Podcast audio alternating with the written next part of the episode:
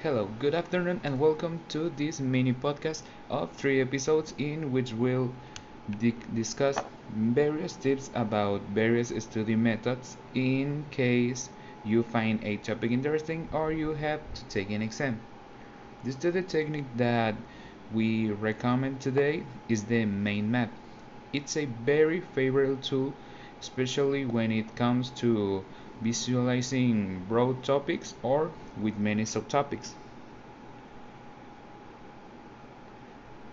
Concept maps are diagrams, graphic representations of, of several interconnected ideas, which are made using two elements, concepts and unions, unions or links, um, allowing information to be organized in clear and simple way. The way you organize the information must make sense, if not the map has no meaning and will only memorize it.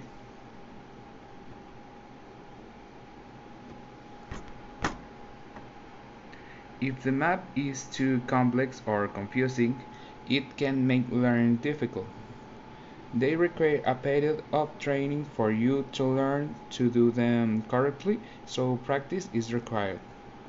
And finally, begins with the topics in general and then develops the subtopics from there you can develop the most basic ideas.